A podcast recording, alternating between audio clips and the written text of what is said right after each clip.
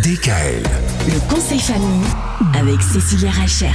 Et cette première semaine de l'année donne lieu aux bonnes résolutions. En général, les bonnes résolutions qu'on a souvent du mal à tenir.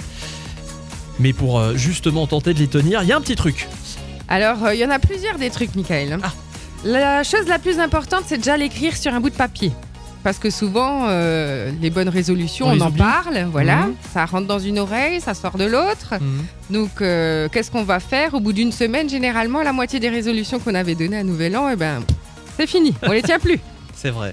Euh, les tenir aussi de manière réaliste, parce qu'aujourd'hui, euh, dire je vais faire plus de sport, euh, sachant que le trois quarts des salles sont fermées, Oui. c'est un peu compliqué. oui, quoi. ou se dire je vais courir le marathon samedi alors que j'ai jamais couru de ma vie. On est d'accord, c'est pas réaliste du tout. Voilà, donc tout ça, ce qui va être im- important, c'est vraiment de penser au long terme et surtout euh, de vraiment parler de vos résolutions aussi autour de vous. Euh, je pense euh, notamment aux personnes qui ont décidé de faire attention à leur alimentation cette année.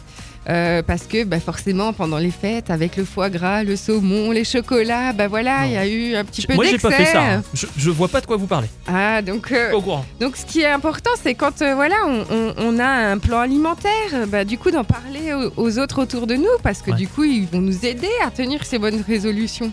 Bien Ou sûr. pour les personnes qui, qui ont décidé d'arrêter de fumer, bah, Mhm. pareil. Parlez-en autour de vous pour que les gens puissent vous soutenir. Mais c'est ça, il faut, il faut se sentir encouragé.